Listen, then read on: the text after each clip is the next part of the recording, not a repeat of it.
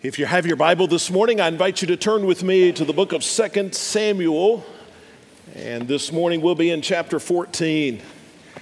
Uh, before we begin, I want to say just a word about this book. Uh, it's a leather bound book, the one I have in my hand, and yours may be similar, or you may have one on your phone or on a tablet. But this is God's Word. And according to the book of Psalms, this is more valuable to us than gold, and it is sweeter than honey dripping from a comb. Now, in this book, God helps us, God guides us, God gives us information we need to have better marriages, more godly children, uh, to overcome depression and anxiety with the fruit of the Spirit of joy and peace. God gives us instructions, but this book is not just pro tips for living, this is primarily a book about Jesus. And that's what we need to remember on a morning like this. We're going to search out God's Word this morning and we're going to learn some of this guidance, some of this information for how to deal with some of life's problems and to do so in a way that pleases the Lord and will bring joy to our lives. But what we need most is not just a lesson for better living. What we really need is Jesus. So, in the midst of our studying scripture for these life principles, let's not forget that the real answer in God's word is Jesus that Jesus has paid the penalty for our sins. He has died on the cross and rose from the grave so that we can be right with the Father and so that we can know the forgiveness and the perpetual cleansing that only comes from Him. Well, our focus this morning, 2 Samuel chapter 14, there are two or three things that can seep into your life that can get under our skin just a little bit and can ruin our lives. There are two or three toxins that can destroy character, relationships, and dreams. There are two or three bullets that can kill your marriage and destroy your parenting effectiveness. And those, those bullets, I believe, are lust, greed, and anger. And it just takes a little of one of those to put us on a course for destruction. Now, we don't have time today to talk about all three, but I want us to look in 2 Samuel 13 and read about three men who all succumbed to the same bullet, to the same poison. I want us to see three men whose lives were wrecked by anger, by anger. Now, we're getting very close to the end of our series where we've been focusing on a royal mess, life lessons from flawed leaders. And we're just going to perhaps have a couple more messages if the Lord allows. But I want you to see today how, as we approach the end, that this matter of anger becomes one of the most important themes in David's life and the lives of his, of his children. I want us to see how anger, though it can be a good thing, can be one of the most destructive forces in our lives. So we're just going to begin 2 Samuel 13.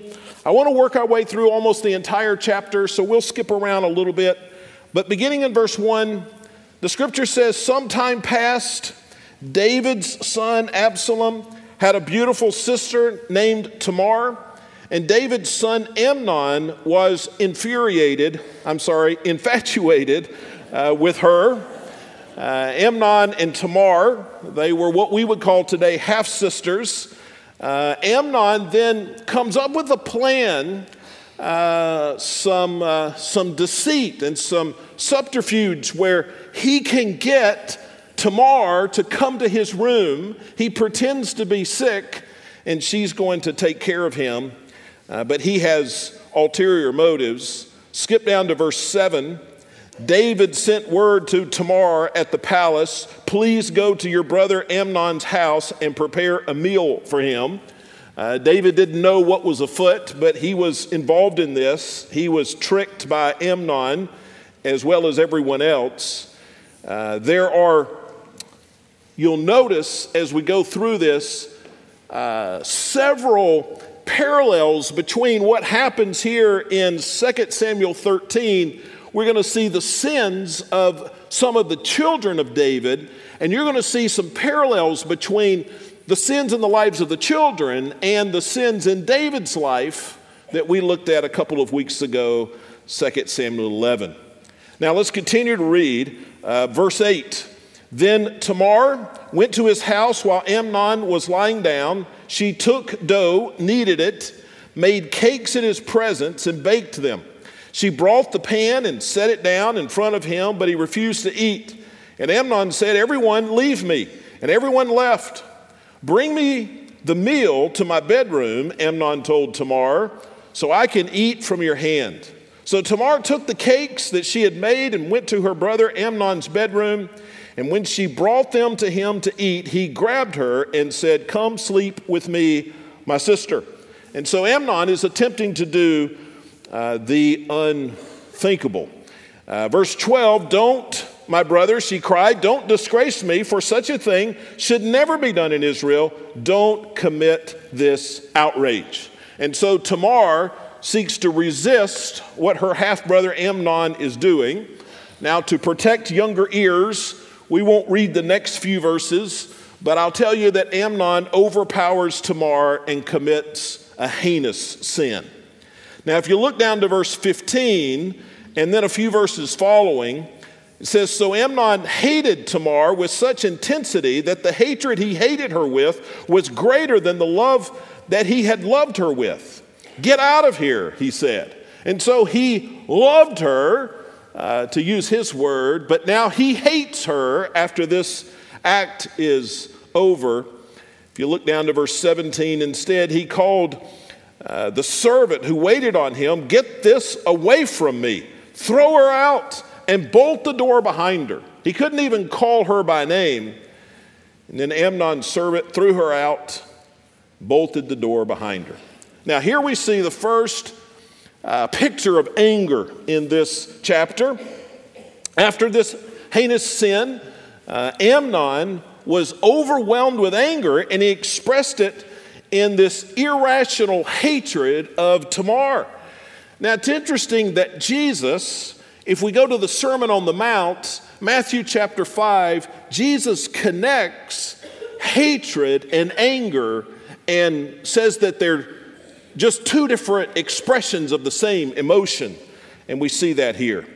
Now, Tamar then flees and runs to her full brother Absalom and shares with him what has happened. Verse 20 Her brother Absalom said to her, Has your brother Amnon been with you? Be quiet for now, my sister. He is your brother. Don't take this thing to heart. And so Tamar lived as a desolate woman in the house of her brother Absalom. So he gets the information. He doesn't act now, but he begins to formulate a plan, Absalom does, that we'll see uh, carried out in a few verses. But notice verse 21. Very important. says, When King David heard about all these things, he was furious. So David gets the word of what Amnon has done to Tamar, and David is furious about it. Now, you have to remember that all of these people are children of David. Amnon's a child of David, Tamar is a child of David, Absalom is a child of David. Now, David is angry and should be angry, right? But what does David do with his anger? Does David go to Tamar and seek to comfort her and console her after this terrible experience that she's been through? No. Does David have Amnon arrested and punished for what he has done to his sister? No. Does David at least have a talk with Amnon about what he has done and how he should repent? No. Does David have a talk with Absalom or the other children about what has happened and what they should do next? No. What does David do with his anger? He does nothing. It was a hollow and a meaningless anger. Now let's continue to read verse 22. Absalom didn't say anything to Amnon, either good or bad, because he hated Amnon since he disgraced his sister Tamar. So now we see the third picture of anger. Uh, we've seen that Amnon is angry. Uh, it's hard to understand why, but he is, and it's expressed in hatred. We see that David is angry, but his anger, anger has no action to it. Now Absalom is angry, angry. Begins to plot revenge against Amnon. Uh, it's important, I think, perhaps to note here that the next person in line to be the king, the oldest son at this point, was Amnon. Uh, then there was someone named Daniel. He had a couple of different names, and we don't really know what happened to him, so he must not have been a major figure. And then the next one would have been Absalom. Absalom.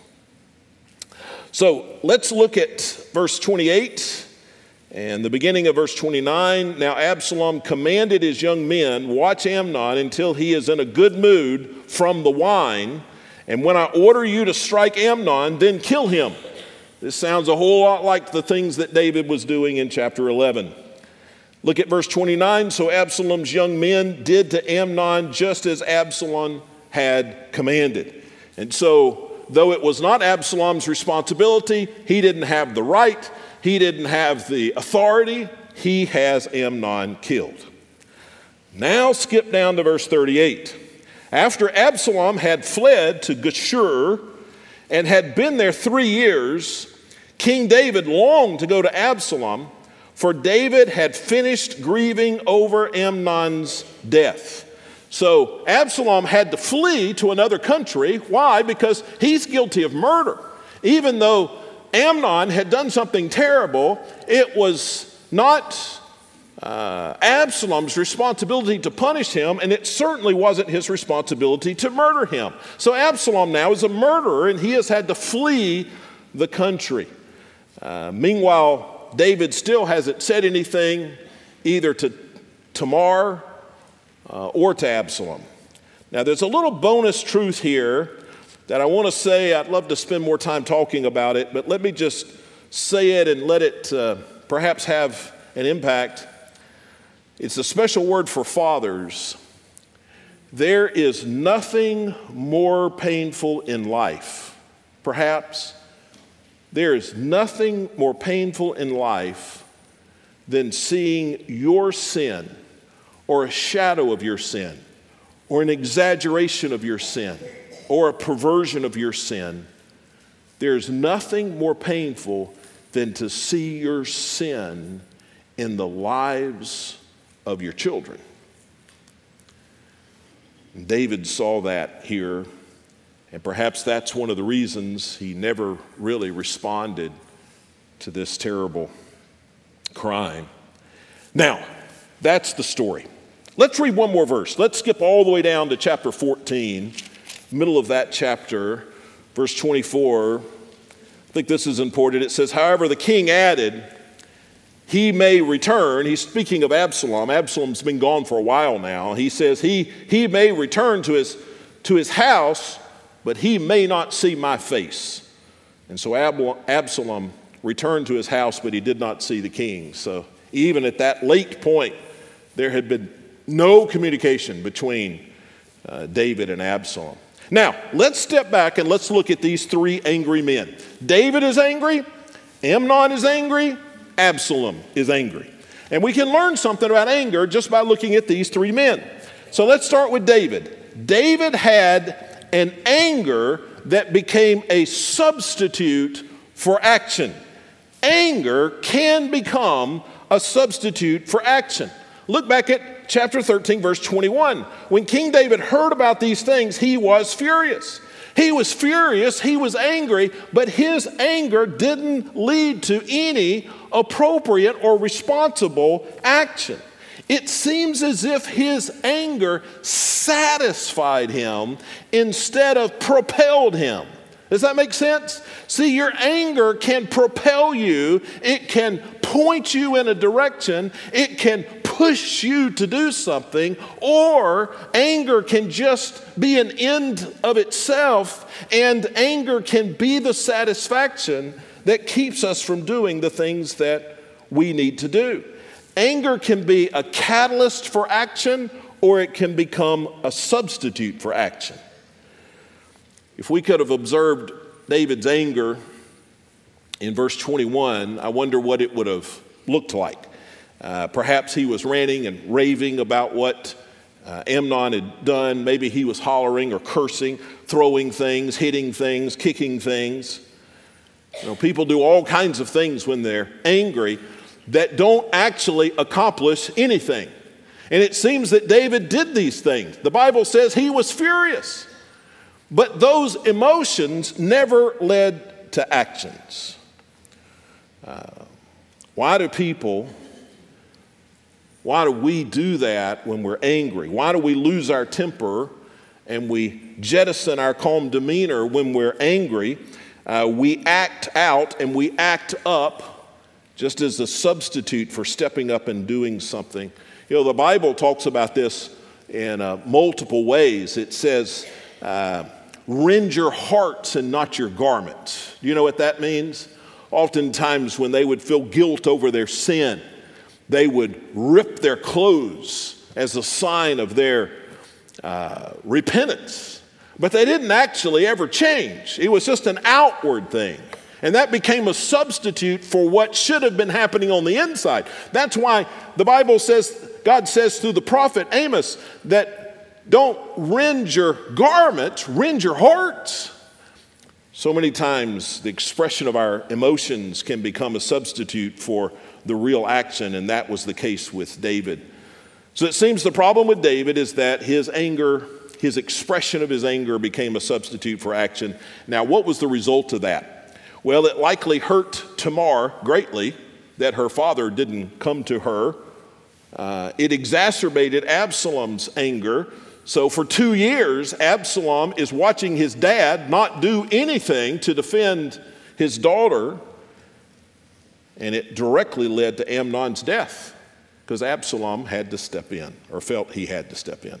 So, that's, that's David's anger. Let's look at Absalom's anger. Anger can become an excuse for unwise and for sinful actions.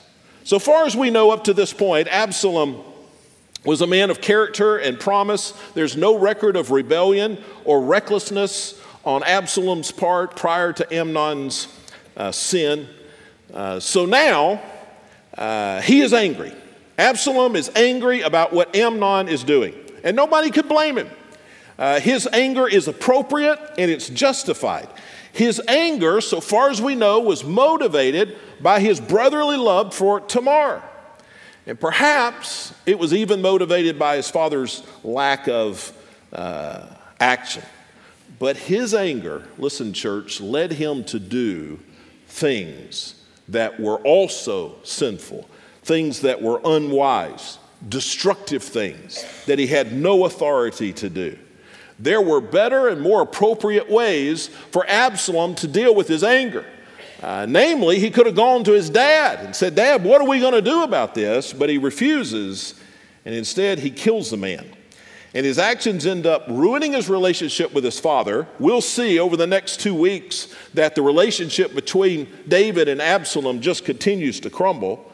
It throws the entire nation into peril. We'll see that in the next couple of weeks.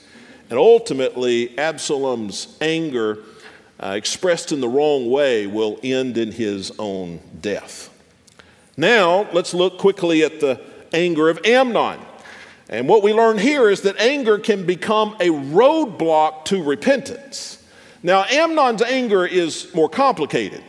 Uh, and if you mix anger and hatred and regret and guilt together, you can come up with some pretty murky things. And I can't uh, psychoanalyze what was going on in Amnon's heart as he went from loving uh, Tamar, those are his words, to hating and despising Tamar.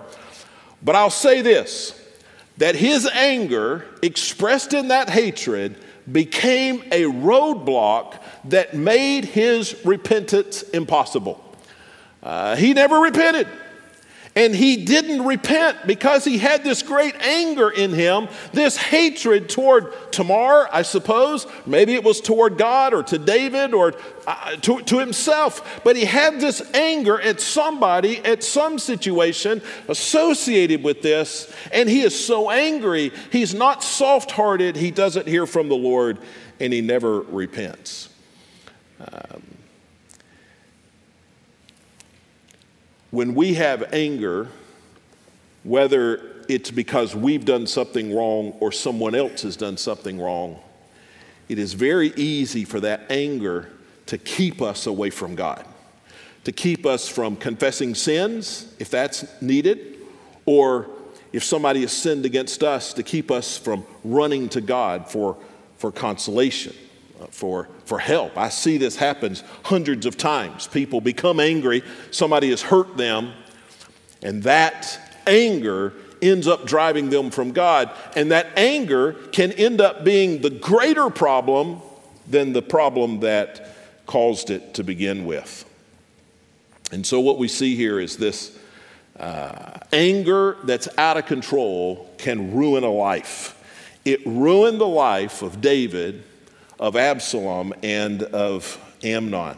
So, what I want to do is to shift gears just a little bit and see what the Bible says about how to deal with anger. If anger is so dangerous that it ruined these three men, anger and their response to it, then what should we do? What should we do when anger comes our way? So, we're going to turn to the New Testament, and I'll show you these verses on the screen, but I want us to look at to begin with, two verses from Ephesians 4, and then we'll read a little further. But I want to begin with verse 26 and 27. The Bible says, Paul writes, Be angry and do not sin. So anger here is not, a, is not necessarily a sin. He says here, Be angry. Be angry and do not sin. Don't let the sun go down on your anger, and don't give the devil an opportunity. So, from these verses, and a couple of more we'll read below here, I want you to see how it is that we can be angry in a godly way. Number one, turn your anger into action.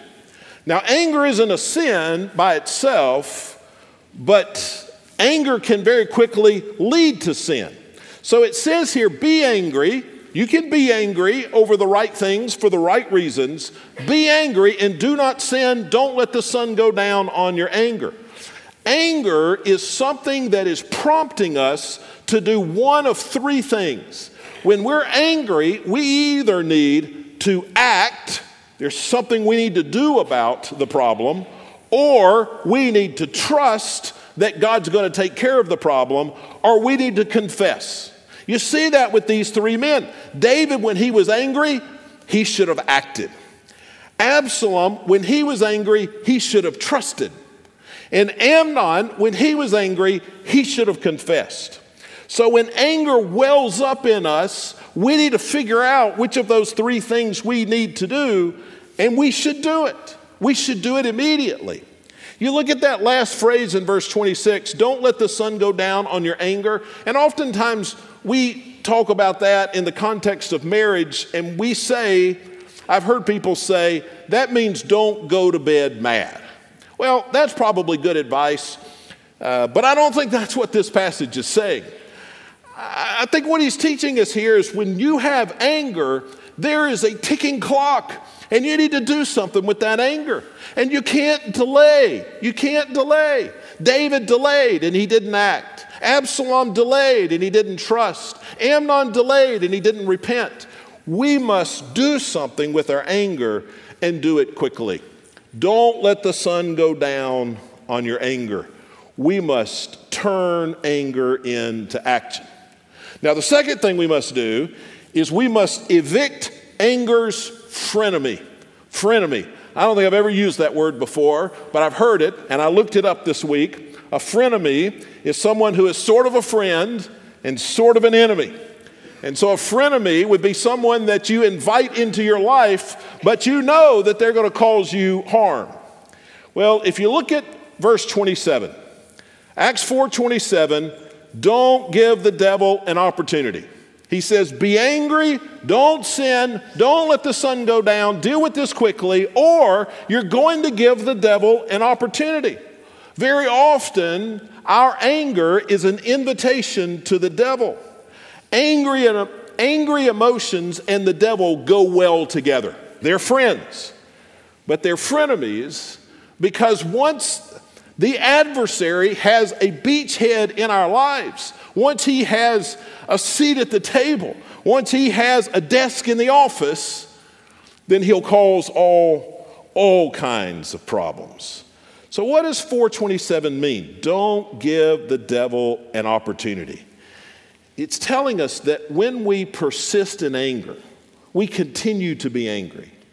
What we're doing is we're just unlocking the door for the adversary to come in. We're giving him carte blanche to come in and bring all kinds of problems into our lives. When we feel anger boiling up within us, we have to make a choice.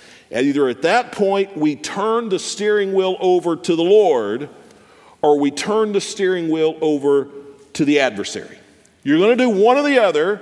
When you're angry, you're either going to invite the Lord to take over, and you're going to act, trust, or confess, or you're going to give the steering wheel to the adversary and your anger is going to cause great problems. Well, number three, number three, disconnect anger from the tongue. So we're going to skip down just a few verses in Ephesians 4. Look at verse 31. Let all bitterness, anger, and wrath, shouting, and slander be removed from you, along with all malice. There's a whole bunch of synonyms there for anger, bitterness, and wrath, and shouting, and slander. So we see here that there's a connection between anger and the words that we say, the slander that we say. Don't shout, he says here. Because when you connect anger to the tongue, what we're trying to do is disconnect anger from the tongue. But when you connect anger to the tongue, it is like gasoline and fire, it's going to cause a problem. Probably all of us could make a confession today of a time in our life when anger and our tongue have been connected and there has been an explosion and there was great regret. Anger and the tongue must be disconnected. Uh, years ago, I read a book by Dale Carnegie. Do you know that name? If you've ever taken a business class or a leadership class, you've read this book, uh, How to Win Friends and Influence People. Uh, the Library of Congress says it's the seventh most influential book in all of English history. Now, the best parts of the book are when it gives counsel that the Bible already gave. so he plagiarized a little bit and copied the Bible in sections. Uh, and here's one of the things he said. He's a very wealthy man, one of the most successful business leaders in the history of the, of the history, right? Dale Carnegie, he said, I decided early on I would never argue with anybody. What he said is, I will never connect my anger with my tongue. I just won't do it. And so he let all of these enterprises and all of these businesses with all of these employees and all of these uh, responsibilities. He said he never in all of his business life argued with anybody and he credits that, he credits his success to that. Well, that's straight from Scripture, right? We must not connect anger with the tongue. So, some of you are wondering why I have rope up here. I'm not going to knock it in the floor. I learned the lesson a few weeks ago. But I'll tell you the story. If uh, you've been in my, uh, my study, you've seen this rope. It's on my desk all the time. Um, people ask me why, why it's there, and I, I say I use it to handle problem people. And I do, but I'm not tying them up. Uh, two or three years ago, I was sharing with a wise friend, and I don't even know what the problem was. I was mad at somebody about something. And I was telling my friend about my anger because somebody said something or somebody had done something that angered me. And again, I don't even remember now what it, what it was. That probably tells you all you need to know about that. Um, But my friend said uh, that my anger was not his fault or her fault. Uh, my anger was, was my fault. He said, What's happening is people are walking in your study or calling you on the phone or sending you a text message or an email, and they're saying something.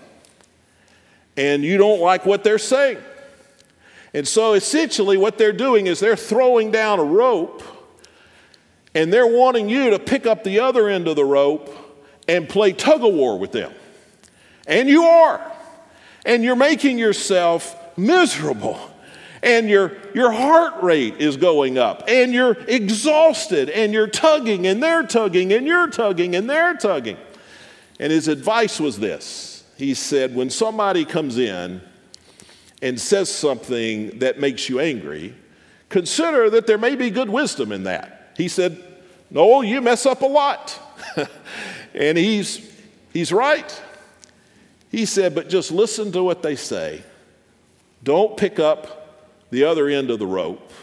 Don't play tug of war. Don't connect your anger to your tongue. Just thank them for that information and go to the next thing and think about it tomorrow. And listen, that advice is so valuable because it's Scripture's advice. We must not connect anger with our tongue. Now, the final thing, very quickly, we must defang, defang anger with grace. So, we've already seen how anger can open up the door to all kinds of problems. It can rob us of joy and peace, it can lead to all kinds of sin. Uh, as uh, the adversary has a beachhead in our lives, it can destroy relationships and so on. So, how do we take the danger out of ang- anger? Well, look at verse 32. Look at the very next verse, Ephesians 4:32. Be kind and compassionate to one another. He's still talking about anger now. Be kind and compassionate to one another, forgiving one another just as God forgave you in Christ. So Paul says that the antidote to sinful anger is compassion and forgiveness. When somebody makes you angry, when somebody disappoints you, hurts you, disagrees with you, when somebody cuts you off in traffic, has that ever happened? When someone is rude to you in a customer service setting, when, when, when somebody is just plain unkind, he says in this verse, instead of becoming angry, we should have compassion and we should forgive them. Really, he says three things in verse 32 Be kind and compassionate to one another. That's number one. Forgiving them, forgiveness, so compassion, forgiveness, because God in Christ forgave you. Let's look at those one at a time. No, number one, compassion. When somebody makes you angry, we should have compassion. The best way to do that is to remember something I read in a book a long, long time ago. I don't even know what book, but somebody said, hurt people hurt people. Have you ever heard that before? Hurt people hurt people. You know, if you're walking down the hallway and uh, I brush up against you, uh, that's, we just brushed up against each other, right? We didn't, um, uh, we, we, it didn't cause a problem. You're not injured. Uh, you wouldn't think another thing about it. But if you had some big laceration on your arm or you had just had surgery or something and I bump into you in the same way, well, then, wow, that hurts. Hurt people hurt people. We, we have to have some uh, some, some issues, some hurts, in order for us to experience other hurts, and then for us to have the attitude that hurts other people. And so you brush against somebody in the hallway that has got some problem and it physically hurts them, they'll lash out to you and they'll hurt you because you hurt them because they were hurt. I don't know if that makes sense. We just should have compassion. We should remember that people around us are going through all kinds of things that we don't know anything about. When that, um, when that cashier is not as attentive as he or she should be, consider that you may have shown up on the worst day of their year, right? When somebody doesn't show you the kindness or somebody's quick tempered, we need to start with compassion. Hurt people hurt people. Now, the second thing is forgiveness. Forgiveness always melts an angry heart. Uh, the problem with forgiveness is it's easier said than done, right? Somebody hurts you, you know you should forgive. You're believers, you're Christians, but it's hard. But the last part of this tells us how to do it. How to do it. It says, just as God also forgave you in Christ. When anger bubbles up within me because someone has said something or done something that has offended me, what I need to do is to remember my own failures. I need to remember how many times I've disappointed people and how many times I have let the Lord down. I need to remember all the times that I've failed to keep my commitments, all the times that I've been insensitive, all the times I've been selfish and self centered, and how God in heaven through Christ has forgiven me of all of those things.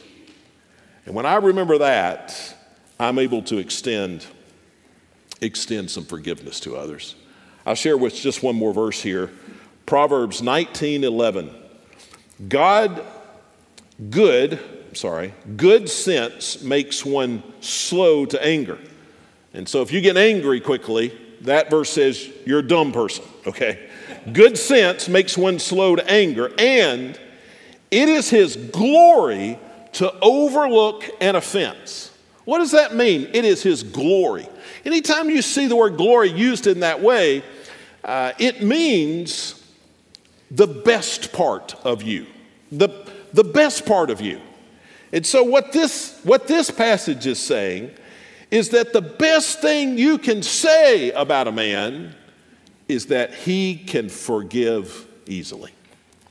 If you want to be a great man or woman, here's, here's how to do it according to the Bible be a man, be a woman who can quickly forgive. That's the glory of a man. That's a true mark of greatness. So now, where's Jesus in all of this? Well, anger, anger is real. Uh, the Bible doesn't condemn anger. The Bible condemns what we do with anger, but anger is real. And the greatest anger, this may surprise you, the greatest anger anywhere resides in the heart of God. The greatest anger, justified anger, the greatest anger resides in the heart of God. Now, there's some good news as well. The greatest compassion and the greatest love, also, those things reside in the heart of God. Uh, the most famous sermon ever preached outside the Bible, people say, Jonathan Edwards' sermon in the 1930s. He preached uh, Sinners in the Hands of an Angry God. Uh, more people have heard about it than have actually read the sermon. Sinners in the Hands of an Angry God. It sparked a revival, maybe in a lot of ways, sparked the Second Great Awakening. Uh, it's based on Deuteronomy 32 35. Let me read that verse. Vengeance belongs to me, I will repay. In time their foot will slip, for their day of disaster is near, and their doom is coming quickly.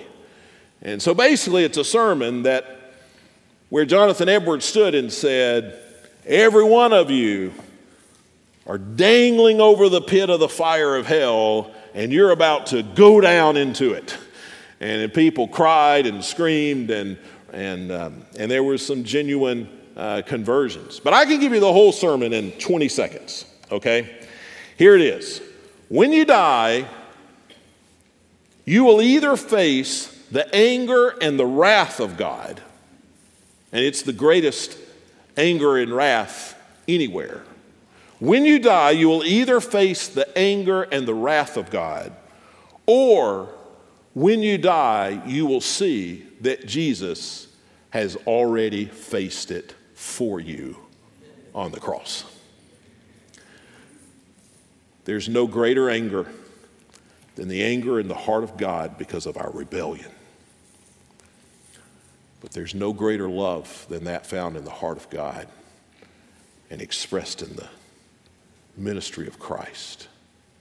And when we die, we will see the anger of God.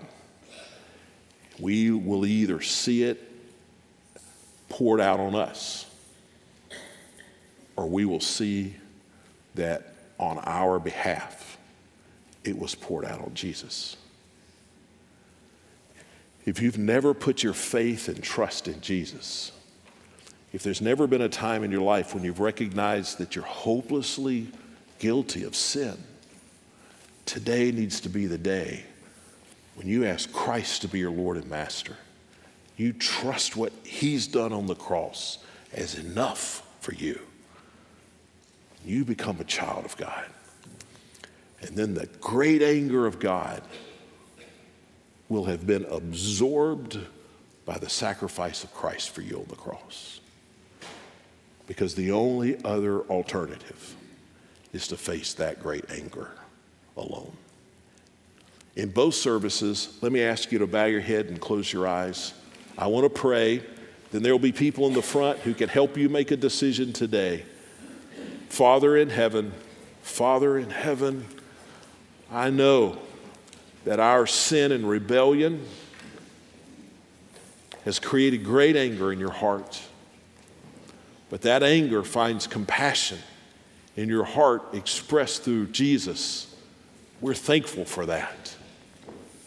I pray that we will trust what Christ has done for the forgiveness of sin and to absorb the anger and wrath of God that belongs to us.